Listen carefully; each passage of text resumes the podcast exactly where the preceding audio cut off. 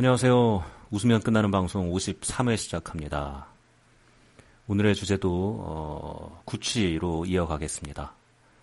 제가 지난번에 껌 이름을 소개하다가 어, 기억이 안 나서 망했는데요. 그래서 껌 이름을 알아왔어요. 롯데에서 나온 거고요. 확 깨는 졸음 번쩍 껌입니다. 아, 이름을 이상하게 만들어놔가지고 방송 한 해 날리게 만드네요. 이 사람들이. 확 깨는 졸음 번쩍 껌.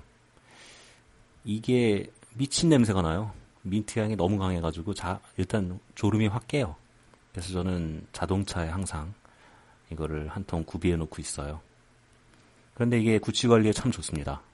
급하게 어, 그리고 오랫동안 구취가 안 나요. 어, 그 민트 향으로 덮어버리기도 하고 어떤 효과가 있는지 모르겠는데 구취를 좀 없애줍니다. 그래서 저는 이 껌을 잘 활용하고 있어요. 그래서 급할 때는 껌을 이용해라가 이제 두 번째 노하우였고요. 이제 대망의 세 번째. 제가 뭔가를 세 번째까지 얘기하기는 처음인 것 같네요. 세 번째 노하우를 말씀드립니다. 일단 구취의 종류를 파악해야 돼요. 이게 세 번째 노하우인데요. 구취는 몇 가지 종류가 있어요. 그냥 다 똑같은 게 아니에요. 아침에 일어나서 나는 구취. 영어로 모닝 브레스라고 하나요? 뭐 그런 용어가 있던데. 그 어쩔 수 없는 구취가 있죠, 아침에. 그게 있고. 두 번째는 식사 후에 나는 구취.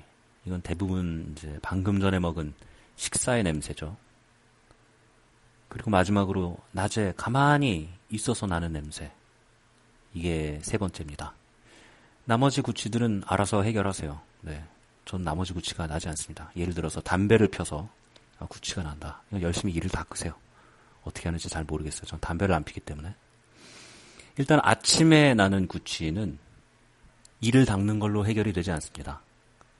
밤새도록 차곡차곡 어, 쌓여 만들어진 그 구취는 우선 이를 닦은 다음에 뭔가를 먹어서 삼켜야 그 입과 식도, 기도 뭐 이런 데 묻어있는 구취들이 어느 정도 씻겨 내려갑니다. 기도는 뭐 씻겨 내려가진 않겠지만 어쨌든. 그래서 뭔가를 먹어야 돼요. 간단하게 냄새 안 나는 빵. 아메리칸 스타일의 그 아침 식사가 참 좋습니다. 구취 관리하기에. 계란, 토스트, 우유. 우유가 의외로 구취에 관리해줘요. 치즈 이런 거를 먹은 다음에 이를 한번 딱 닦아주면 아침 구취는 없어집니다. 그 다음에 이제 아침 생활을 하다가 어, 점심이 되면 밥을 먹어야죠.